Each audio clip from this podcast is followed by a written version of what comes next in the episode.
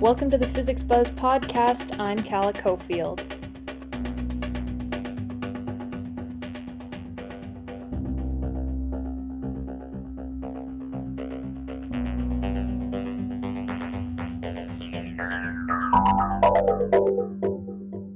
Earlier this month, a rocket lifted off from Cape Canaveral, Florida, carrying Juno, a solar powered spacecraft on its way to study Jupiter, the largest planet in our solar system.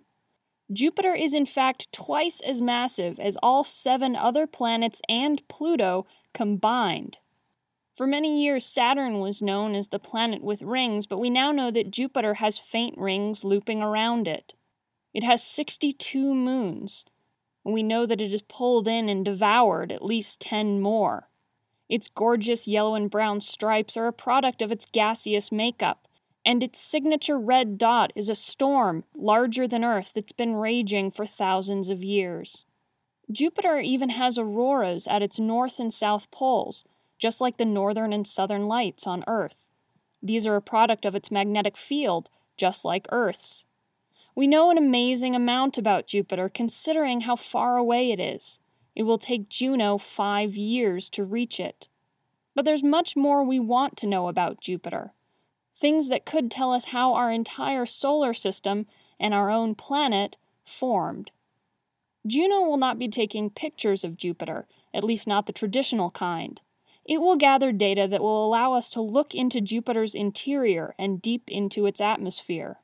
Juno's predecessor, the Galileo mission, reached Jupiter in 1995 and stayed in the Jovian system until 2003. Galileo sent back information that turned our picture of the solar system's formation upside down. Scientists believe that after the Sun formed, the leftover debris eventually formed into planets. Jupiter most likely formed first, and at its core could still be the heavy elements and frozen water present in those early days. So scientists expected Galileo to find an ample supply of water. But at its sample location, Galileo found far less H2O than expected. If these results are the same across the entire planet, scientists may have to completely rewrite their theories about our solar system's formation. So, to find out if this is the case, Juno will survey a much larger portion of the planet. It will do so using the same basic technology that heats up your TV dinners microwaves. Jupiter emits microwaves and water absorbs them, so, very simply, the level of microwaves coming off of the planet can give scientists a rough idea of how much water is present. Remember the auroras at Jupiter's poles?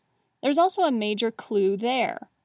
Not all planets have magnetic fields, and within our solar system, Jupiter has the strongest by far.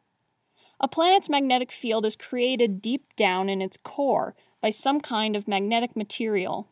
While Jupiter is a gas giant, it likely has a rocky core, and that might be a freeze frame of our solar system's earliest days. To understand how our solar system formed, we want to know what ingredients it started with, and Jupiter's core might be able to tell us. Can the elements present there account for all of the elements we see now? And if not, why?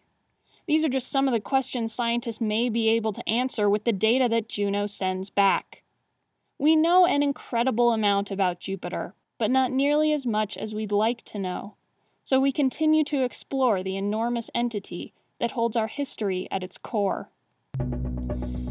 That's all for the Physics Buzz podcast. I'm Calla Cofield. As always, you can find more podcasts, resources, our Physics Buzz blog, and so much more at physicscentral.com. Tune in next week for more Physics Buzz.